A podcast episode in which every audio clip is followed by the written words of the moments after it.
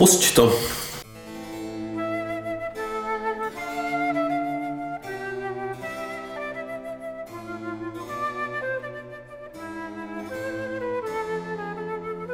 Monday. Okay, fucking let's go. Hey ho. Let's go! Takže dobrý večer. Dobrý večer. Já jsem Olaf. Já jsem Ziki. A my jsme dva kverulanti. Hlásíme se vám po minulém dílu, který byl opět distanční. A byl distanční, myslím, že jako z dobrých důvodů. Tak se vám opět hlásíme ze studia Geeks of Hell ve středočeském kraji pod Budčí. Pokud by vás zajímaly ty dobré důvody, tak pokud si ten díl poslechnete, tak tam Olaf trošku naznačuje, že se nemáme rádi. A bylo to kvůli tomu, že já jsem tady ve studiu Geeks of Hell něco udělal a Olaf mě sem nechtěl pustit. Tak už jsem trošku otupěl, tak jsem ho sem pustil. Takže už mě sem pustil. Já mám měkké srdce a mezi tím, co on tady udělal, tak to udělají další třeba 3 lidi, takže, včetně mě. Takže je to jako vyrovnáno. Vítáme vás u 59. dílu našeho podcastu. A já bych říct, že vlastně u prvního plnohodnotného dílu roku 2021, protože v tuhle chvíli ten rok se rozjel vlastně mnohem rychleji než dřív, ale už jsme se vyhnuli tomu bezčasí. To byl bohužel ten minulý díl, který asi obsahem nebyl úplně naplněný. Tak teďka si dáme to, co nám třeba uniklo na konci minulého roku, ale taky tím, co se stalo za ty první 2-3 týdny roku 2021. Já si myslím, že ten jako díl byl naplněný nějakým obsahem, jo, ale jak jsem říkal, prostě jako nikdo nepočítá s tím, že ten první víkend je první víkend, jako, že to prostě ten rok začal někdy v pondělí, co to bylo 4., takže to je takzvané jako vánoční bezčasí. Je to fakt jako bezčasí, no, takže to vánoční bezčasí a jsme se tam jako svezli s tím bezčasím, udělali jsme takový jako bezčasný díl. Já bych se na to zeptal třeba jako Hegla, co to je to bezčasí, nebo co to je čas vůbec. To bych se zeptal taky, kdyby se neptal on mě. Takže dáme si samozřejmě nějaký novinky, dáme si vlastně docela dost recenzí alb, ať z konce roku 2020, tak ze začátku roku 2021. A hlavně si dáme takovej jako díl, protože já si myslím, že 2021 je opravdu ten jako sequel toho 2020, jo, takže. A hlavně teď mi napadla taková věc, že si můžete dát takový svoji malou osobní soutěž, protože budeme mít report z nějakého streamu, o kterém řekneme, že je dobrý. A pravidelní posluchači už budou vědět, jaký umělec ten dobrý stream udělal. Já to možná vím. Ale ty to určitě víš. A jsou to King Gizzard. Ne. Ne. Ale je to stream, který často vychvalujeme, který se trošku opakuje a budeme tady mluvit o dalším streamu téhle kapely nebo umělce. A vy si můžete tipnout, kdo by to asi tak mohl být, koho tady pochválíme, nebude to poprvé, kdo udělal další stream a k tomu se dostaneme až v závěru tohohle pořadu. A teďka poděkujeme lidem, kteří nás podporují na Patreonu. Podporujte nás taky, protože poděkujeme teda těm, kterým se říká Mladí kverulanti, ale děkujeme samozřejmě všeobecně i dárcům lahváčů a tím pádem děkujeme Alešovi, Aničce, Erice, Martinovi, Nikole, Tomášovi, Xende a Jakubu Houdisovi, takže děkujeme hlavně, já Jakuba Houdise, já se přiznám, Jakuba Houdise znám, Houtka teda, řečeno Houdise, ale v zimních měsících známe ho taky jako pan Pluhař, takže pokud vám někdo jasně řídí, je to práce pro pana Pluhaře, zavolejte Houdisovi. A Jakub je náš novej přispěvatel v této kategorii podcasterů, a teda podporovatelů na Patreonu. A já bych teda chtěl říct, že se objevilo i docela dost lidí, kteří nás podporují to menší částkou. Ty dárci láváčů a všem vám moc děkujeme. Moc krát děkujeme. Dneska je to takový trošku falešný, protože jste darovali lahváče mě a tady Ziky mu jste podarovali, to vlastně to je taky lahváč, protože to víno je v lahvě, jo. Takže Ziky taky vlastně pije lahváče, ale má v něm něco jiného. Protože v mojí kapele, jedný z mých kapel je je Tomáš, který dělá takový ten biohacking, nebo já nevím, jak se tomu říká přesně. A on přestal pít pivo a říká, že mu je líp a pije místo toho červený víno teďka. Přesně se mi vybavuje ten, jako to memíčko, jak tam sedí ten týpek a jak nejlíp obejít to, abys byl závislý na jedné látce je, že si budeš dávat jinou látku každý den, takže tomu se říká parkour, takže dneska jsme parkouristi. Dva parkouristi. Já jsem pil jenom... No. Takže jsme dva parkouristi a protože, jak říkám, ten rok je prostě MMXX Vol 2, takže opravdu za těch, řeknu, 15 dní se toho semlelo jako jindy za půl roku. Takže začneme rovnou prostě jako šílenýma věcma z naší republiky, vůbec nebudeme, já nevím, jestli nějak jako hudebně bylo nějakým způsobem reflektovaný to, jak se ty lidi vloupali do toho Kapitolu. Asi ne, ale myslím, že se to jako stane, protože si myslím, že třeba ty lidi by měli založit kapelu, jako jo. Třeba zajímavý na tom je, že já třeba nesleduju zprávy, já jsem si udělal na konci minulého roku, jsem si vypnul na sociálních sítích všechny zpravodajský média. To je rozumný. A potom, když se mi, tam se dá taky to, že vypnu na 30 dní a když se mi po 30 dnech zapli, tak první věc, co jsem viděl, byl prostě týpek s rohama v kůži, který stojí v Kapitolu a byl to zrovna den, kdy strašně sněžilo v Praze, myslím. Nebo možná den potom strašně sněžilo v Praze a já jsem šel na procházku na Kapitol v Nuslích, že jo. Ten kopec se jmenuje Kapitol. Nuslský Kapitol. Takže jsem si samozřejmě okamžitě ty ty zprávy zase vypnul a nesleduju to, jenom urguju svoje kamarády, aby mi říkali, jestli už teda můžu jít do hospody nebo ne, já už to nesleduju. Takže já taky doufám, že to někdo bude reflektovat a kdo reflektoval rok 2021 byl Dan Landa a jeho přátelé. Mezi nimi třeba Franta Černý na Teremin, což mě úplně jako dostalo teda. Ale oni tam fakt jako byli úplně všichni, jo? Že tam byl prostě Izzy až tady dobrý kytarista, tak to si myslím, že tak všecko. Jo, byl tam... Izzy až to není to ten z Dogy, vole. No jasně. To je dobrý kytarista. On prostě je přijímaný jako dobrý kytarista. A ty si myslíš, že je dobrý kytarista? Já si třeba myslím, že takový jako docela dobrý kytarista. Já si myslím, že vypadá jako kozel. No, on je jako no. On je taky ten kozel, jako z toho vtipu kozel říkáš. To je přesně on tak vypadá. Proto říkám, že je dobrý kytarista a tam to jako hasne, takže prostě Dan Landa se svými jako přáteli a myslím, že trošku i nepřáteli, tak bych jako natočil úplně, že dnes ten díl byl takový jako velký cringe. Ale mě strašně mrzí, že tam nebyl Tomáš Klus, tady ten... To, o čem se bavíme, je Blanický manifest, o čem možná víte, kdy prostě různý umělci, ale i normální lidi mohli podepsat takovou jako vlastně petici. Já vlastně nevím úplně o čem. Já taky vlastně je to nevím, asi úplně jedno. Řekl bych, že to je taková landovina. Ale podepsal to třeba právě Tomáš Klus, a nebo Dušek. Sadím se, že to byl, ano, Jaroslav Dušek, tak ten taky dobrý. Jaroslav Dušek to samozřejmě podepsal. A jsou taky jako bizarní fotky, kdy se Dušek, který stojí vedle Jandy, se spolu fotí a Dušek vypadá, že se toho Jandy bojí. A Janda vypadá, že se bojí Duška. Ne, protože to není Janda, to je Landa. To je Landa. A vsadím se, že Janda tam byl taky. Každopádně je hrozně hezký, že je to takový, řeknu, komunitní, jo? Že taková to zase jako Landův další, řeknu, neohusický, neopohanský a neofolkový projekt, kdy na konci říká, že vlastně síla jsme to my všichni a je tam prostě záběr na ty v tom klipu k tomu celému manifestu. Já teďka nevím, jak se ta písnička jmenuje, možná se jmenuje dokonce jako Blanický manifest. Dokonce jmenuje Blanický manifest.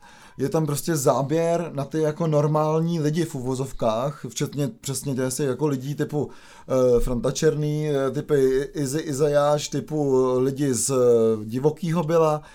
A prostě za nima stojí všechny ty plešky z těch bombrech, jako jo, takže prostě je to takový, jako že řekneš, ale na koncert Dana Landy prostě chodí normální lidi a on tam nehraje vůbec ty orlíky, jako já chápu, že to lidi jsou normální lidi, ale většina těch lidí prostě byli plešatý v těch bombrech, jako jestli to... Ale ty máš něco proti leukemistům nebo co? Hele, já nemám a vlastně nemám ani nic proti neonacistům, protože já jsem jako antropolog, takže vím, že nic není divný, jo, ale... Jako... Ale já říkám, že tohle bylo hodně divný. Jo, bylo to hodně divný. A jak říkal můj brácha, já jsem si chtěl poslechnout tu písničku, ale vlastně vůbec nevím, co v ní bylo, protože jsem koukal na ten klip. Přesně. A ten byl tak cringe, že... Přesně. jsem vůbec nebyl schopný to dělat, protože tam přijde prostě Franta Černý a demonicky hraje na teremín. Všichni jsou v černým, pak tam někoho bijou na Vyšehradě. Nevím proč, jako. Zbyl vás někdy někdo na Vyšehradě? Je to možná Dan Landa někoho zbyl na Vyšehradě už tenkrát.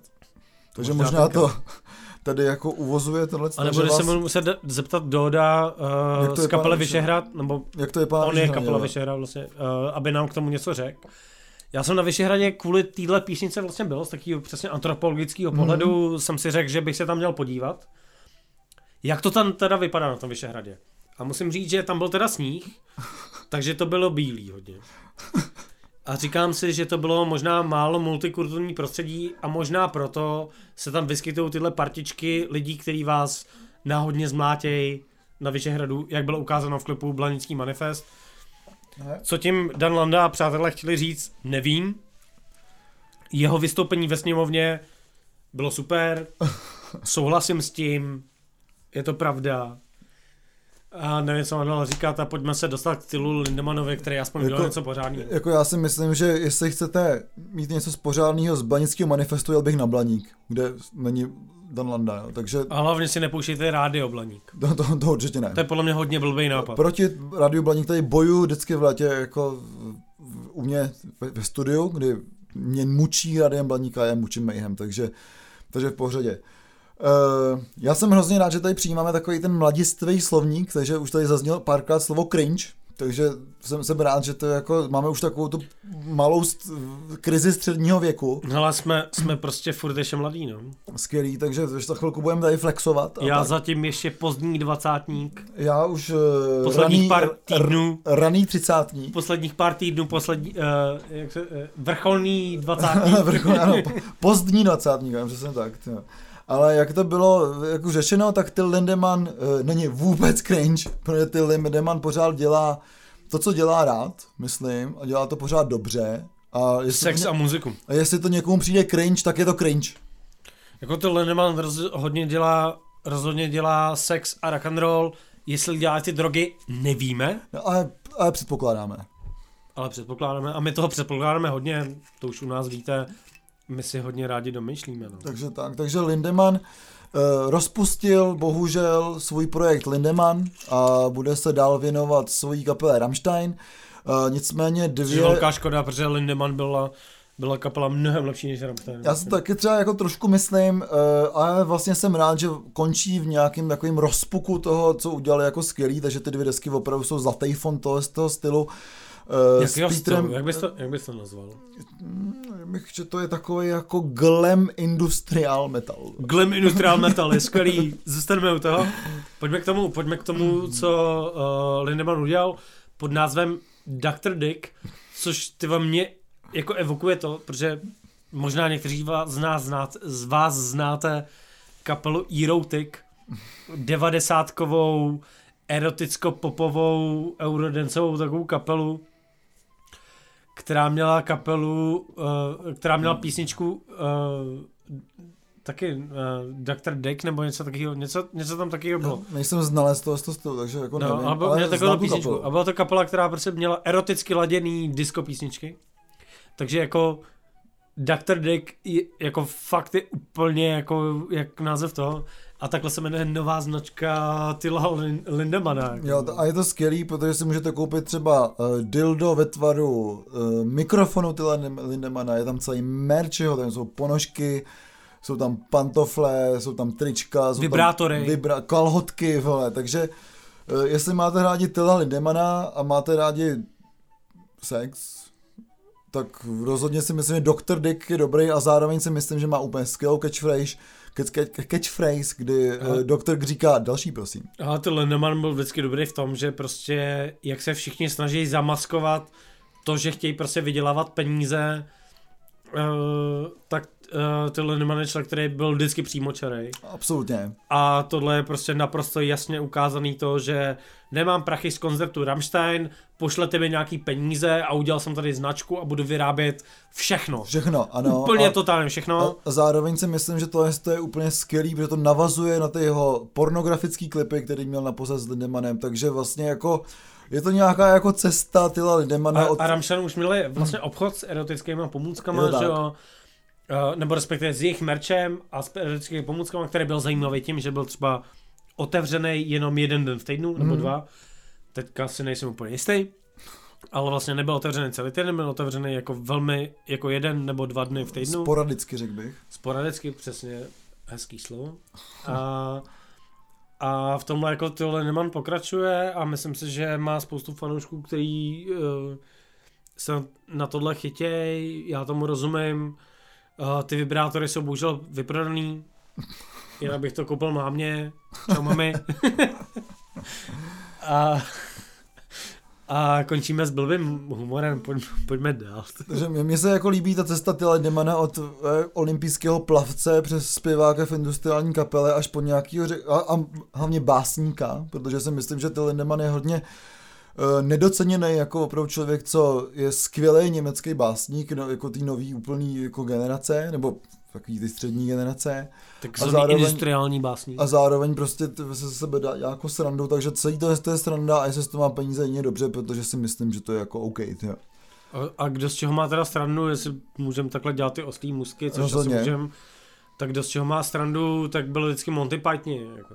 No. A podle Monty Pythonu, podle jejich svatého grálu, že?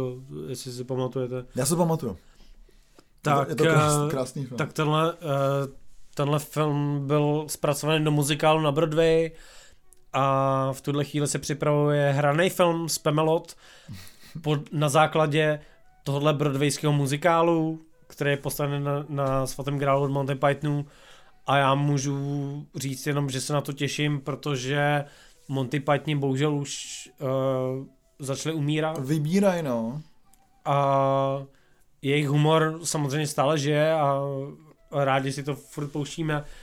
A jsem strašně zvědavý na to, jestli někdo dokáže ten jejich humor uchopit tak, aby mě bavil. A trošku se bojím, že ne, protože mě vždycky na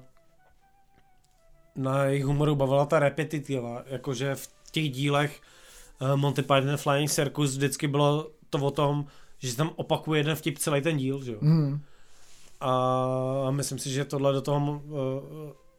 do tohohle muzikálu nebude promítnutý. Ty filmy s tímhletím pracují taky, s tou repetitivou, s tím britským humorem, s tím suchým humorem, který vás dráží, takže poprvé se usmíváte, po druhý se smějete a po 50. už jako umíráte smíchy, protože cool. Vám říkají po 50. stejný vtip a o tom to prostě je a nejsem si jistý, jak tohle bude zpracovat v muzikálu, ten broadwayský jsem samozřejmě neviděl, protože v New Yorku jsem nikdy nebyl, ale třeba to bude fajn. Hele, říká se, že jakoukoliv blbost na Broadway vidíš, tak je dobrá, protože tam všichni jsou jako dobrý. Já třeba ohledně toho mám takový trošičku jako naděje, že by to mohlo být podobný, jako byla Book of Mormon, co dělali Trey Parker a Matt Stone ze South Parku. No jasně, no. Takže tak to prostě jsou autoři naprosto nepřekonatelní. Takže prostě jako uvidíme, nemám na tom žádný očekávání, ale kdyby se to povedlo aspoň takhle jako řeknu absurdně, jako byla vlastně jako kniha Mormonů na Broadway, tak si myslím, že by to mohlo být pěkný. A vlastně se na to docela těším. Uvidíme, jaký to bude. Mají dobrý základ, bych tak řekl. Rozhodně si myslím, že jo. Vlastně jako každý předpokládá, že dobré je Iggy Pop. Jako to je taky dobrý základ. Ale já nevím, jestli jeho single Dirty Little Virus o COVID-19 je vlastně dobrý. Já jsem ho neslyšel, ale mám prostě dát Iggyho a jako vlastně nemusím souhlasit úplně se vším, co dělá, protože třeba to francouzský album, co vydal před těma pár lety, mi přišlo takový jako Tom Waits chudých, jako ve francouzštině. A to mě docela bavilo, protože já mám Toma Waitse rád a vím, že je bohatý, takže jsem rád, že Iggy Pop udělal. To je fakt důležitý, že kurva bohatý Tom Waits, tyhle. Já jsem si myslel, že byl vtipnej, no, a úplně to nevyšlo. Ale každopádně mě ten single vlastně od Iggyho Popa úplně nepřesvědčil. Jako není to špatná písnička, je to furt Iggy Pop a Iggy Pop má svůj šarm. A myslím, že jeho šarm na jeho poslední desce byl ukázaný skvěle. Bylo skvěle ukázaný, že umí pracovat i přesně s jazzem, nebo že vlastně dělá, myslím, že to, co dělal na poslední desce, byl vlastně moderní šanzón. No, určitě jo, ano. To je to a tady v tom pokračuje a je prostě strašně těžký se vyjádřit k tomu aktuálnímu tématu. Já jsem tu skladbu slyšel jednou, takže asi o tom nemám co říkat, jo. Ale na ten první poslech mě to nezaujalo a vzhledem k tomu, že Iggy Pop mě většinou na první poslech totálně zaujal, tak jsem, jako nejsem přesvědčený o tom, že to je dobrý, ale samozřejmě to špatný není. No, já si myslím, že... Takže si to klidně poslechněte, Iggy Pop, podle mě to je takovej, já bych řekl, že to je takový tweet, vlastně takový jako... Jasně, jasně. Hudební tweet, prostě vyjadřuju se k současné situaci, je to skladba na... jednoduchý upotřebení. Takhle, jo, bych to jako bral to se... a v tomhle případě je to dobrý, protože to udělal Iggy Pop a Iggy Pop se umí vyjadřovat k současnému dění, ale není tam nějaká kvalita, která by přetrvala třeba za 5 let. Já se třeba jako myslím, že taky nějaké jako řeknu, ač jsem to neslyšel, bych řekl, to nějaký jako přetlak k tomu se jako vyjádřit k tomu. Myslím, že to bude daleko lepší, než třeba když se potřebuje Petr Janda vyjadřovat k nějakým kaťatům. A teďka máme ještě v novinkách 3 takový jako zprávičky. Jedna je taková neutrální a 2 jsou špatný. S tím, že kytary Gibson, který všechny známe, je to legenda vlastně kytarové muziky, kdy prostě funguje i v dnešním světě, řeknu, taková dichotomia nepřátelství mezi Fender Boys a Gibson Boys, jo, takže... Fakt. Já myslím, že jsou prostě Fender lidi a jsou Gibson lidi. Jako, no. Jo, ale já stejně jako většina posluchačů nejsem kytarista, jo, no, takže, já třeba, takže nevím. Jako. Já vlastně taky nejsem a zároveň jsem jako Fender Boy, ale mám Gibsony, jo, takže jsem tak jako rozpolcen jako mezi tím a s tím. Ale každopádně kytarová továrna Gibson byla pod velkou vlnou kritiky někdy pár let zpátky, ale není to tak dávno, je to třeba 2 roky zpátky, že prostě jejich mistrovské nástroje, které stojí strašný peníze, už vlastně jako vůbec za to nestojí. Byla to pravda a najednou Gibson začal zaměstnávat nějakého nového manažera a marketéry a snaží se dostat zpátky na to, řeknu, velký místo na tom piedestalu kytarovým, na kterém bylo. Takže Gibson najednou... Jako Steinway, piana třeba, jako že by byly Gibsonky, což teda jednu dobu byly. Což byly samozřejmě, a byly v Furland, že jo. Takže prostě Gibson najednou, řeknu, kupuje nebo fúzuje, řekl bych, legendárního výrobce kytarových aparátů Mesa Boogie, takže prostě uvidíme, co se z toho jako vyvine, protože Mesa hlavně, řeknu, v metalové komunitě je naprosto legendární značka, jejich lampový aparáty jsou jako... Řeknu na ten metalový zvuk naprosto nedostižný. Ale vždycky to byla malá značka, je vlastně překvapivý toho, že se nechala koupit. Přesně. Protože oni byli schopní fungovat samostatně, jenom s tím, co dělali. A v tuhle chvíli prostě se nechali se tam, jako pro ně to vlastně znamená to dát si tam ten kapitál, ztratit trošku nějakých rozhodovacích jako pravomocí, co si myslím, že se možná nestane. Protože ta značka byla vždycky samostatná. Jako. Já jsem vlastně četl nějaký rozhovor o tomhle s tom a je to vlastně hodně rozumný, že ty prostě lidi, kteří za tím stojí, tak říkají, my vlastně chceme spolupracovat s Mesou a my chceme spolupracovat s Gibsonem. Takže prostě si myslím, že... To spojení je trošku jako logický. Je logický, je zajímavý. Respektive je takový, že prostě Gibson jako takový vlastně taky není tak velká značka třeba jako Fender. Já si myslím, že jo. A podle... No já si myslím, že úplně ne, jako, že Fender i tím, že vyrábí i komba a všechno a Gibson je prostě značka určitých jako kytar, Fender trošku, lidi. Myslím si, že Fender je jako trošku větší značka než Gibson, ale zároveň prostě v tom legendárním statutu prostě je to vždycky dichotomie Fender Gibson, jo. Ale zároveň mě hrozně zajímá, jak bude fungovat tato, řeknu, velice, i teďka jsem to řekl, jako tradiční značka kytar Gibson, a moderní značka moderních aparátů Mesa Boogie, takže na to se hodně těším, protože si myslím, že to je hodně progresivní spojení a uvidíme, jak to bude fungovat. A zároveň z těch fúzí ještě tady jedna, kdy Korg, a řeknu teďka Korg USA, že to je jako spojení firem, kupuje nebo fúzuje opět basovou značku Aguilar, který dělali jak basy, tak i aparáty, i efekty, takže prostě uvidíme, jak tohle to bude fungovat, protože zároveň mi přijde daleko zajímavější spojení než Gibson Mesa Boogie, Korg a Aguilar, jo, protože Korg je samozřejmě známý hlavně výrobce syntetizátorů, známý prostě hlavně v té jako elektronické hudbě. No, jako já třeba ti řeknu rovnou to, že já se pohybuju v té elektronické sféře, sleduju ty fóra, kde se tohle probírá a tahle fúze vlastně není dobře přijímaná, ono respektive poslední roky není obecně přijímaný Korg jako značka, ačkoliv dělá velmi zajímavé věci na poli těch syntezátorů, tak ta značka hodně ztrácí důvěru těch fanoušků, nebo jako tvůrců té muziky, kdybych to tak řekl. A myslím si, že tady na tomhle se vlastně ukáže, jak si ten Korg stojí, protože v té elektronické muzice Korg, který byl přijímaný víceméně velmi dobře, ty máš... Legendárně, opravdu. Ty máš jejich syntezátor. Ale prostě Korg je legendární... Ty máš mikrokorg, který... Legendární firma, prostě už jen kvůli Polině, 808C, mikrokorgu, i kaoscilátoru, prostě Korg je legendární značka a myslím si, že Korg je zrovna teďka v té samé situaci, jako byl Gibson před těma pár lety.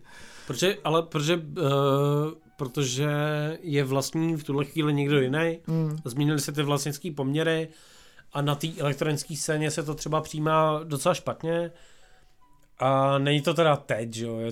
Je to jako několik let zpátky nebo tak, ale spousta lidí třeba říká Korg, už není Korg a tady od tohoto spojení tam se možná ukáže to, možná se získá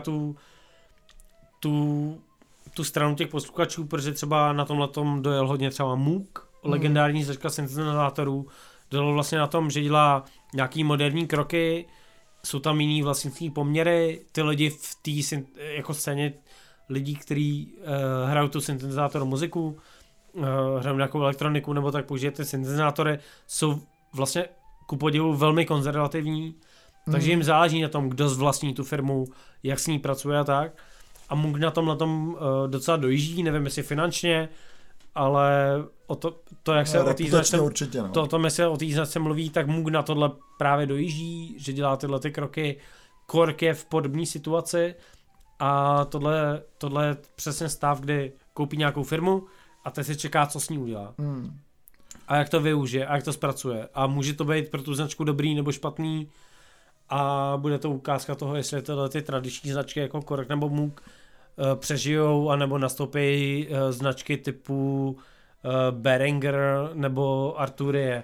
Zároveň Behringer už není Behringer, protože Behringer koupil Midas, takže jakmile a Midas najednou si myslím, že začal dělat takovou tu, když do těch fúzí, jo, tak Midas začal dělat takovou tu, řeknu, Soundcraft politiku toho, že do těch nejlevnějších věcí prostě dává ty nejlepší součástky a máte ty nejlepší součástky všude, takže jako jak jsem kdysi říkal, a říkal jsem to x let, že Behringer komba a všechny možné věci jsou jako skvělý, protože můžete použít jako podnožku, pod gauč, těžítko, jo. Tak se to jako mění a teďka fakt ty Behringer věci po tom, co se sfuzovali s Midasem, začínají být jako dobrý a začínají prostě být velkou konkurencí těm čínským firmám, jako třeba Nux a tak dál, takže bych se vlastně nebál teďka kupovat jako Behringer, jo. Je to podobný jako když prostě Samsony, mikrofony, že jo, najednou taky začaly být jako dobrý, protože taky někdo sfuzoval, jako nevím kdo, takže prostě jako ten trh se mění. A uvidíme, co to udělá prostě s Korgem a kdyby prostě byly nějaký jako zajímavý, řeknu, třeba kdyby z toho vznikly nějaký jako zajímavý basový efekty, nebo i třeba jako basový aparáty, proč ne, těším se na to, takže uvidíme, co bude. Nechali jsme se trošku unést tím, že jsme muzikanti. Nechali jsme se sfúzovat. A pojďme dokončit ty novinky asi. Pojďme dokončit cringe, jako jo, takže prostě cringe a já nevím, jestli se o tom nechceme zmiňovat, protože teďka jako... Jaký šílený rok, já nevím, jestli se ten rozhovor čet, protože na Frontmanovi, no buď rád, protože na Frontmanovi udělala kapela Devhar, která myslím, že existuje nějaký 2 roky a je to taková ta kapela typu, co byly jako Brown Band a tak prostě takovej ten, ty lidi, co říkají, že je rock'n'roll a je to takovej ten jako pop rock, něco takovýho. tak udělali, si myslím, jako úplně nejvíc cringe rozhovor, který jsem jako čet nebo viděl od doby, kdy, myslím si, že ten rozhovor je daleko horší, než ten rozhovor, kdy Peter Townsend z Dohu někdy v 70. letech odpovídal na jednoduchou otázku té moderátorky, která se ptá na něco jako a kolik jste odehráli koncertů za tohle turné. On tam sedí úplně vyndanej a řekne yes. Takže ten rozhovor byl lepší než rozhovor, co dělala kapela Death Heart, kdy oni říkají, že se chovají jako hajzlové proto, aby si lidi nemysleli, že to je jenom póza. Jo. A tak tam se mi jako rozkočil jako mozek a pak ten rozhovor jsem si přečetl celý. Ten rozhovor vůbec nedává smysl. O té kapele se nedozvíš vůbec nic a dozvíš se, že to prostě je jako banda nějakých, tady řeknu, jako floutků, ale který už jsou jako docela starý, který žijou spolu v bytě, aby mohli dělat muziku a rozešli se s přítelkyněma a tak dál. Pane bože, jako to dělali prostě Stooges a když jim bylo 20 a bylo to prostě v Denveru a dali se celý barák a prostě bylo to jako cool, jo. Tohle není dost cool, muzikantů jako, se nerozřešil s holkou, aby mohl dělat kapelu. Jasně. Jo. Já bych řekl, že to je dobrá záminka pro spoustu kluků, jako, který jako... Se mnou se rozcházely holky, když jsem měl kapely. A... Dobře, se mnou se taky rozcházejí holky, když mám kapele a mě je 30 skoro. Od té doby jsem sám, ale... Tady ještě není, jsem to na začátku říkal. Kapela Death Guard prostě, jako ten rozhovor doporučuju. Ale já si myslím, že to je spíš o tom, že my nejsme fašisti. Což je nejlepší, jako nejvíc cringe český rozhovor teda. To rozhodně. Teďka ukazuju prstem na Olafa, jestli mi to odkejvel mi to, odkejval je to dobrý. To, a to jsme tady nějaký 3 díly zpátky říkali přesně, Dan Landa a Matásek žerou, i Křídlka říká, že nebyli fašisti, že se tam hajlovalo jen tak. Jako. Ale oni to říkají furt, že nejsou. Ale prostě skupina Death Heart je naprosto, řeknu, příkladový rozhovor, to jak nevést rozhovor stran toho moderátora nebo toho člověka, co dělá ten rozhovor ne. A potom jak neodpovídat. Říkám jenom divný věci do mikrofonu, který vypneš, vypneš potom. A jak hlavně neodpovídat na jakýkoliv otázky. Jo? Jako kapela, takže prostě rozhodně doporučuji všem hudebním novinářům a vůbec jako všem lidem, co se zajímá od nějaký psaní a čtení, jak to prostě nedělat, takže... A aby nepsali nic o Death Heart. Děkuju, vlastně jsi to řekl dobře. A nejvíc smutná vlastně věc je, že ve 41 letech umřel David Stypka, což nejenom, že byl muzikant, který nás vlastně obecně jako nezajímá, že jo? Protože my mluvíme o jiný hudbě, ale byl to člověk, který bojoval spoustu let s rakovinou, což už nás možná jako v tom hudebním světě zajímá víc, protože my o těch silných lidech tady hodně často mluvíme. Je to tak a vlastně ta rakovina ty muzikanty snímá úplně nejvíc, jako řeknu. No.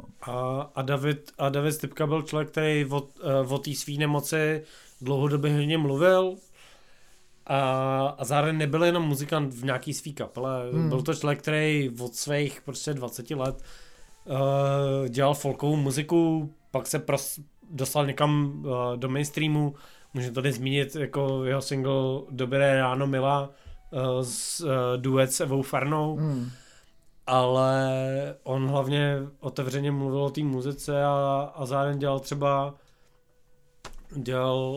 texty pro spoustu jiných lidí, pro kapely jako Mirai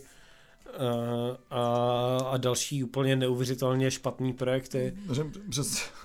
Ale vtipný je na tom je, že já jsem si ve chvíli, kdy umřel, pouštěl přesně ty písničky jako z desek, kde on na nich měl teda spolupracovat, tak jsem si pouštěl některé věci třeba od Mirai a musím říct, že jsem jasně identifikoval to, kde byly zásahy Davida Stypky. Protože si myslím, že on jako textařsky nebo producentsky byl velmi jako dobrý člověk. Jako, že v tom, jak uměl uchopit tu hudbu, jak uměl napsat ten text, jak kapele, která si přinesla svůj text, do něho šáhnul a upravil ho a jeho zásah tam byl naprosto jistě cítit, takže je to vlastně velká ztráta a musím říct, že jsem strašně rád, že třeba JHR udělali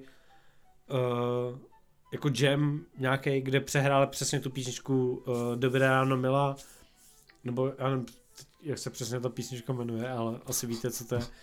Tak ji předělali a přespívali ji a to, jak ji předělali, je super. Je to jako velká posla tomuhle člověku a myslím, že David Sepkáčko ale byl z jiného ranku, než o kterém my většinou mluvíme. Co se týče té české scény, že byl spíš v současné době z toho mainstreamu, tak on pocházel ze spoda, že jo? On pocházel z toho undergroundu folkovýho. Přesně tak. Já třeba si myslím, že řeknu, že většinu těch kapel, o kterých se teďka jako mluvil, tak my jima pohrdáme, ale rozhodně bych se nedovolil pohrdat jako Davidem Stepkou, který prostě opravdu byl ten řemeslník té hudby. Byl skvělej a vlastně si myslím, že je velká škoda, že neměl ten hvězdný status. Přesně jako jsou ty Miraj a tahle, protože on prostě pro ně udělal tu strašnou práci a jsou to ty lidi, co jako nejsou v těch titulcích. Jo. Takže opravdu David Stepka je obrovská ztráta pro, řeknu, českou populární hudbu, protože on co dělal, tak to prostě byl dobrý pop, nebo dělal dobrý popový písničky pro ty lidi, který to chtěli, nebo kterým on to nějakým způsobem nabídnul. A zároveň si myslím, že ty jeho jako věci, co dělal on sám, tak jsou velice hodnotný. A my s Olafem tady čekáme na takovou tu hvězdu, protože my máme rádi dobrý český pop. Je to tak, přesně tak. A my na takového člověka čekáme a myslím, že pro nás třeba ten David Stepka takový byl, akorát nedokázal úplně vykvíst do toho, aby my jsme ho dokázali, protože my potřebujeme oceňovat ty lidi zpětně. Ale ne v tu chvíli, je to tak, no. A v tu chvíli, kdy on to dělal, tak my jsme byli takový, že jsme ho nedokázali ocenit. Přesně. A tím, že předčasně jako skonal, tak jsme neměli tu možnost ho někde potkat na předávání cen, až tam budeme my dva samozřejmě a on, tak si s ním podáme ruku. Přesně tak, takže... A docela mě mrzí, že s tímhletím člověkem si ruku nepodám, protože byl fakt moc dobrý. Ne, opravdu výborný talent a fakt jako řemeslní hudby, no. A to vlastně tady taky takový ostrý můstek, protože a tady takový jako maličký zamyšleníčko a takový návrat, protože jsem koukal na naše vzpomínky, protože ten podcast už je fakt jako vlastně starý, jako jsem jako zjišťoval. A v roce 2019, teďka se vracím k tomu jako dílu našemu pozitivnímu, protože před těma, řeknu, dvěma lety najednou jsme řešili, že tady budou prostě na ten rok 2019 nějaký jako obrovský comebacky. A byly to Post-it, byly to minus 123 minut, byla to Gaia Messiah. Jak to s těma comebackama dopadlo, tak si můžete všichni jako říct sami samozřejmě, ale abych byl pozitivní... Špatně, no, děkuju. Ale aby jsme se vrátili do toho pozitivního dílu, tak jsem vlastně jako hrozně rád, že za ten rok jako 2020 jako žádný comebacky nebyly, nebo jsem se žádný jako nevšiml, takže... Jsem rád, že lidi dělají nový kapely, které jsou samozřejmě předurčený k zániku. A byl jenom comeback toho, že Pete Doherty zase začal brát drogy. Já, jako hele, tomu fandím. Tak kdo nefandí Pete Dohertovi... A kdo nefandí drogám. Doherty mu, tak je v jiném týmu. Takže to je jen taková jako menší reminiscence na to, že prostě 2020 prostě nebyly žádný comebacky jako. A teďka teda se konečně ukecených novinek dostáváme prostě k album, kterých jako něco jako vyšlo, protože doplňujeme ten minulý díl, že jo, tak jsme jako ukecený, veď. Dobře, tak jedem, rychle, Chorobopop! Kočky, krysy, celebrity. Deska, která vyšla v minulém roce, byla naprosto skvělá, já jsem ji slyšel poprvé letos vlastně. A je to boží postpunk, pokud znáte Ctiba z taky té rožňovské scény. Já si myslím, že spousta lidí bude znát i ty další dva kluky, který s ním hrajou v té kapele. Není tam bubeník, jsou to jenom jako kytary, basa, synťáky. Všichni zpívají v té kapele, všichni jako dávají tam ty své věci, občas tam je Ctibův takový ten hlas. Pak tam je takový ten typický jako postpunkový hlas, takový ten hluboký, který známe od New Order třeba, že jo. Přesně. My se o postpunku vlastně ještě budeme bavit dál, vlastně. Každopádně album Chorobopop je skvělý, rozhodně si myslím, že je to jedna z těch jako hlavních věcí loňského roku, který se nedostane těch žebříčků, protože vyšla prostě pozdě. No já si myslím, že spousta žebříčků se vlastně dělá jako od vlastně, že prosinec už je ten nový rok. A je to bez časí, no prostě.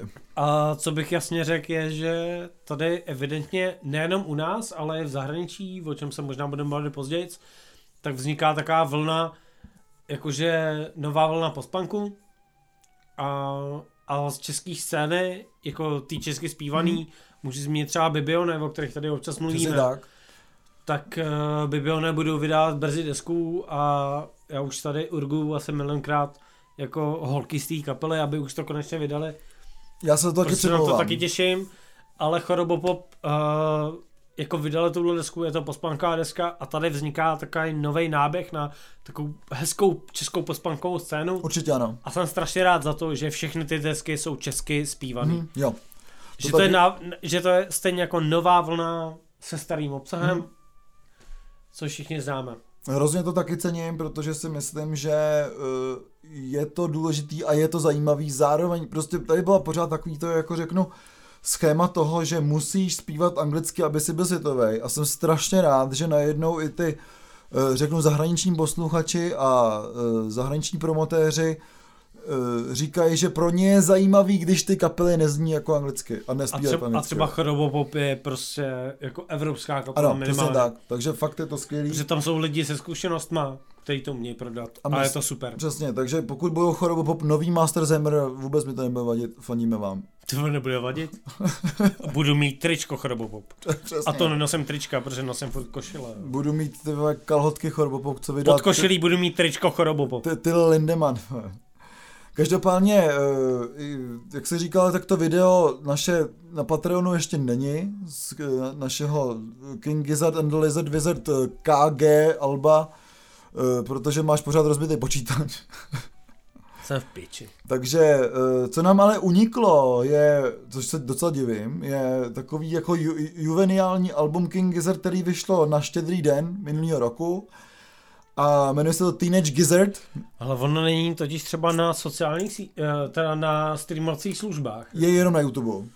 No. Takže prostě King Gizzard, tak jsme říkali minule, prostě tak jako velice, jako ty plazy se tak jako velice dobře vyhejbají těm jako právům, nikdy neví člověk, kde to vyjde, jo, a tak dál, takže prostě rozhodně bych doporučil, to je to album Teenage Gizzard, který prostě jsou nějaký, řeknu, 10 let starý nahrávky a demáče od té kapely. Já jsem rád, že se od té kapely vadíme v každém díle, konečně už 59. díl.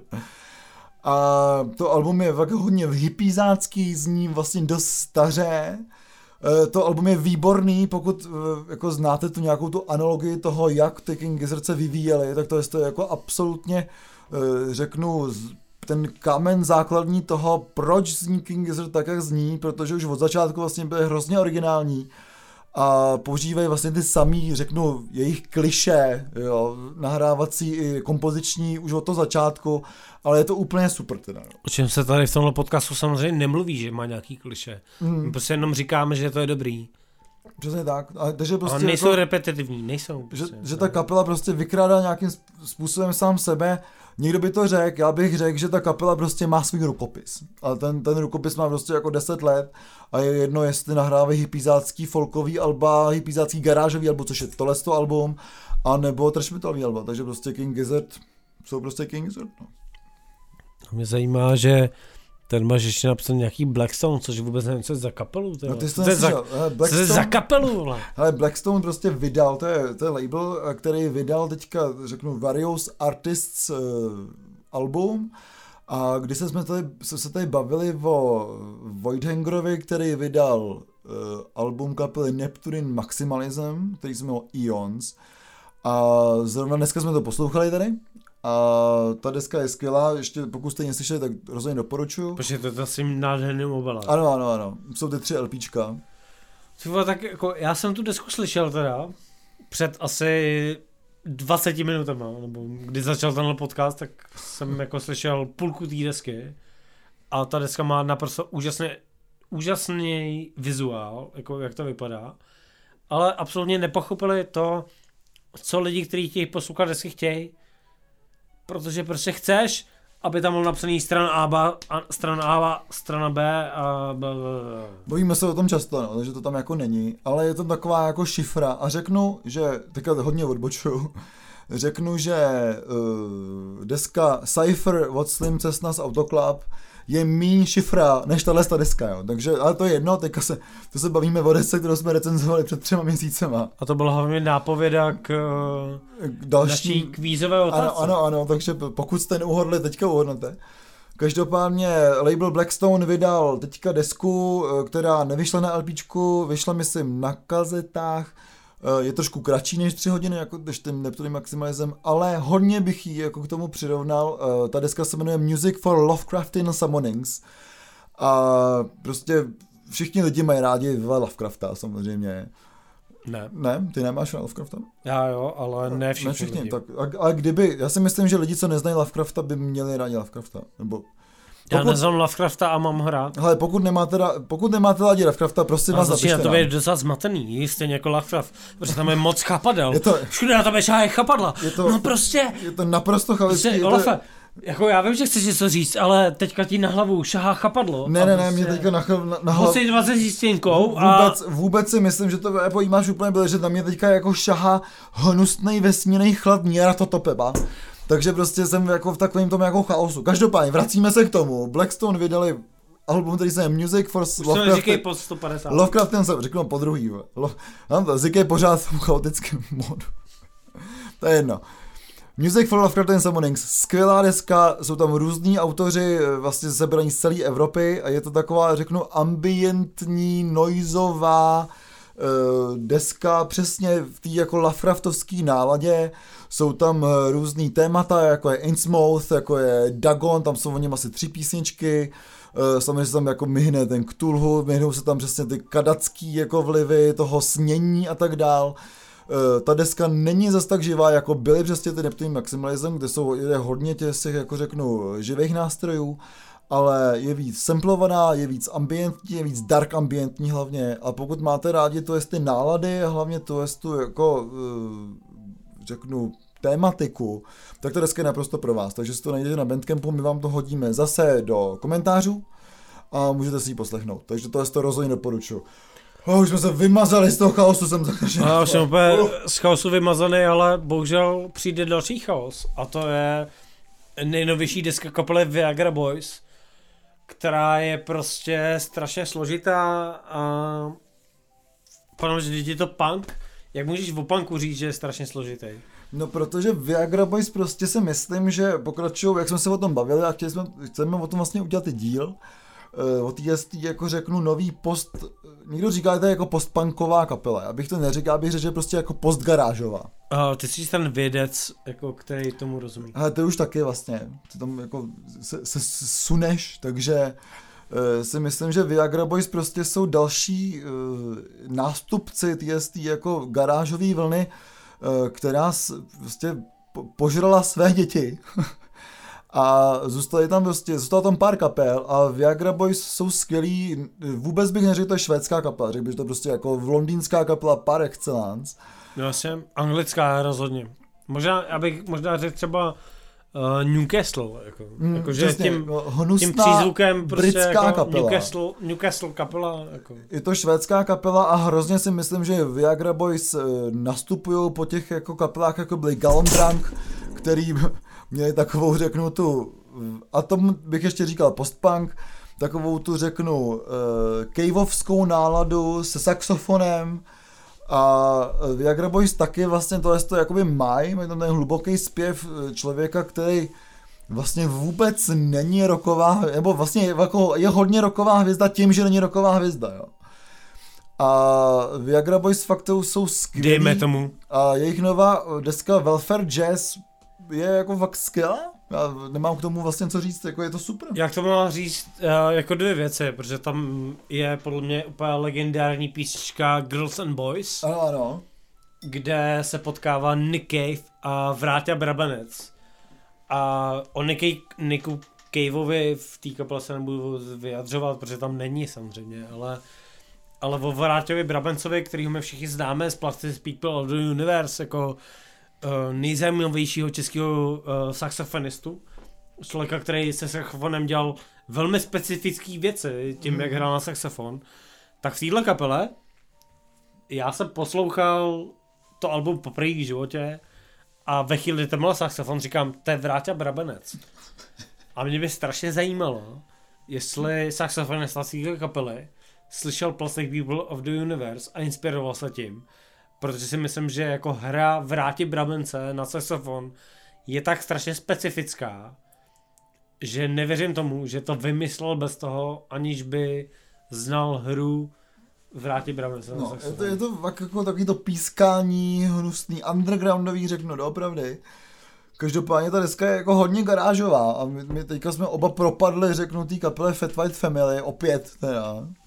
A myslím si, že přesně to je, jako Viagra Boys nastupujou na tuhle cestu z těch kapel, řeknu garážových nebo postgarážových. Já si myslím, že já bych to nazval jako postgaráž a dál bych se o tom nevyjadřoval, protože si myslím, že jsme jako docela připravení na to o tom udělat speciální díl. Určitě a hrozně se na to těším. Co třeba pro nás z vás znamená jako termín postgaráž, který vlastně nikdo ani neřekl. Jako jo, to jsme vymysleli spolu. Ne, to jsi mi napsal ty. Jako. To jsem vymyslel já. Takže... Já jsem byl ožralej a on mi napsal, to je postgaráž.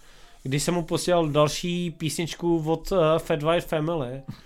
A je pravda, že prostě my jako vlastně vycházíme z té garážové scény jako ve spoustě ohledů, když mluvíme o muzice. A tyhle ty jako britský a švédský. Tyhle. No, britský wave prostě, tam je hrozně jako zná. Ale i švédský kapely, který vypadá jako britský kapely, je to tam. Tak možná bychom se možná mohli popírat o tom, co my dva si myslíme o tom, co to teda je ta postgaráž. Určitě a myslím si, že by nás zajímalo i co vy si myslíte, co to je garáž a postgaráž, takže nám můžete napsat na Facebook, do zprávy, na Facebook, do komentů, nebo na Soundcloud, nebo kamkoliv. Hele, a tady už končíme, protože jinak bychom vám museli odhalit jako zbytek toho dílu, o kterém se budeme mluvit příště, protože ne teda úplně příště, ale v nějakém dalším díle se o tomhle fenoménu budeme bavit. Budeme se bavit o kapelách, které navazují na garážovou vlnu a přitom vypadá jinak. O kapelách jako Idols třeba. Jasně. A o kapelách, o kterých se mluví jako o nových punkových kapelách. A my s Olafem si oba dva myslíme, že to navazuje na garážovou vlnu a my vám vysvětlíme proč. Přesně tak. Proč si to myslíme. Olaf dokonce z nějakého akademického hlediska, bych řekl. Děkuji, že to říkáš. Řekl bych dokonce hudebně antropologického hlediska. Přesně. Ale my vám teďka prozradíme to velké tajemství. Protože dneska není cena, ale cena je to, že jste to uhádli, tak jste dobrý. Takže pokud jste to uhádli... O kterém streamu jsme mluvili celou dobu. Pokud jste to uhádli, jste moc dobrý. A ten stream je stream každou druhou neděli v měsíci. Slim Cessna Auto Club. No a jenom vlastně Slim Cessna bez Auto Club, který dělá dost skvělý streamy, ale vlastně k tomu nemám vůbec co říct. Jako. Jehož poslední stream byl opět skvělej, opět vypadnul internet. Opět, mně se hrozně líbí, že tam vlastně jako používá jako ty Monty Python, jako se vracím na začátek, jako ten mýtus o tom věčném návratu. Tak jako ty Monty Python tam používá pořád ty samý vtipy, takže on vždycky odchází z toho studia a pak se vrátí. A teďka myslím, že na tom posledním, nebo vím, že na tom posledním, ale myslím, že jako si myslel, že má tu obrazovku s tou kamerou trošku jako jinak, tak ji dal vejš, aby se mohl potom připlížit neviděn zpátky a všichni ho viděli, jak tam jde po čtyřech po celý té půdě a vrací se k tomu kompu, takže to bylo jako hrozně roztomilý. No, já si myslím, že jako z České republiky po našem prvním jako upozornění na to stoupají počty lidí, kteří z České republiky sledují ten podcast. Já jsem taky viděl na tom chatu. Všimnul, ano, jako, že ano, v tom chatu jako přibývá čeština. A to mi přijde fajn. A myslím, že to je furt doteď jako nejlepší jako stream, jak má vypadat stream. Za mě je to fakt... A už to dá teda vevnitř, protože v těch horách už je asi fakt zima. Jako, protože to je 3000 nad mořem a hlavně vtipně, že jsem se snažil v South Parku. Jako, real deal South Parku, Rocky Mountains. A hrozně vtipný je, že mu tam prostě do toho chatu píšou prostě díky Slime za koncert, přijď si pro auto v úterý, už máš dopravní motor. Ale se South Parkem Olafovi moc nevěřte, protože South Parku je v Americe asi 8, takže... A to je ten South Park Denver, Rocky Mountains, takže co s tím věřit můžete. Tak záleží, komu věříte. Ale věříte Slimovi, buď Olafovi? A nebo Slimovi. Nebo Zikimu.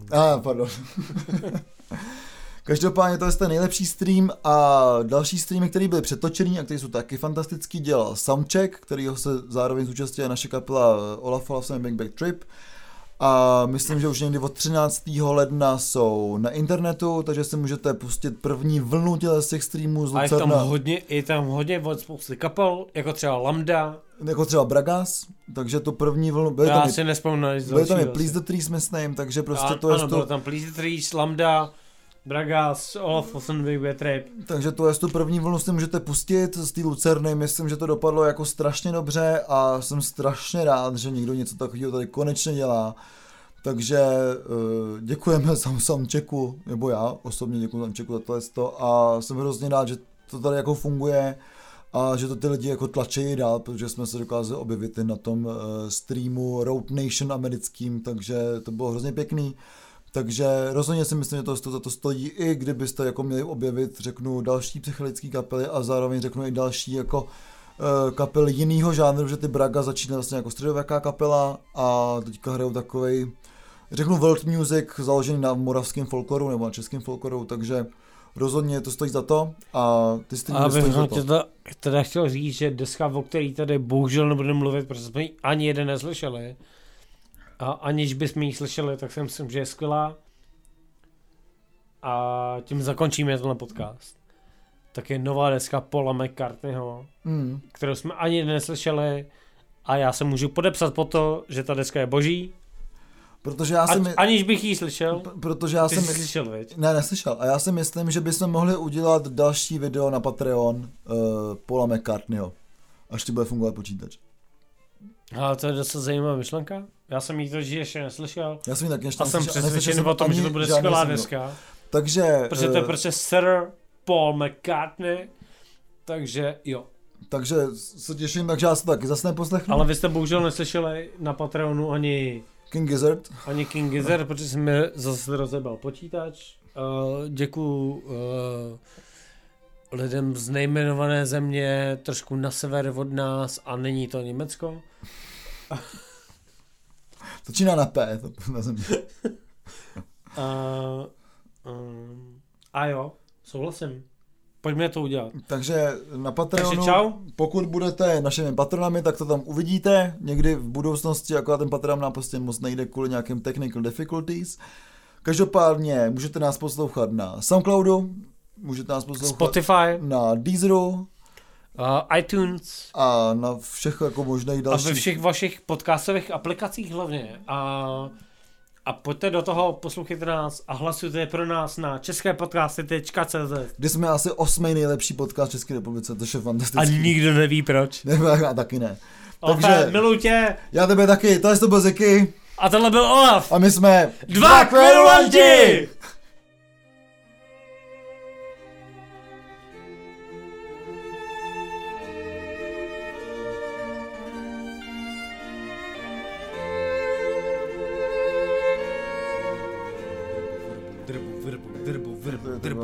Strč krz prst.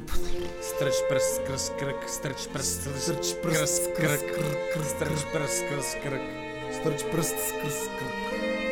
333 stříbrných stříkaček stříkalo přes 333 stříbrných střech. Pondělí. Úterý. A úterý je zbezdej.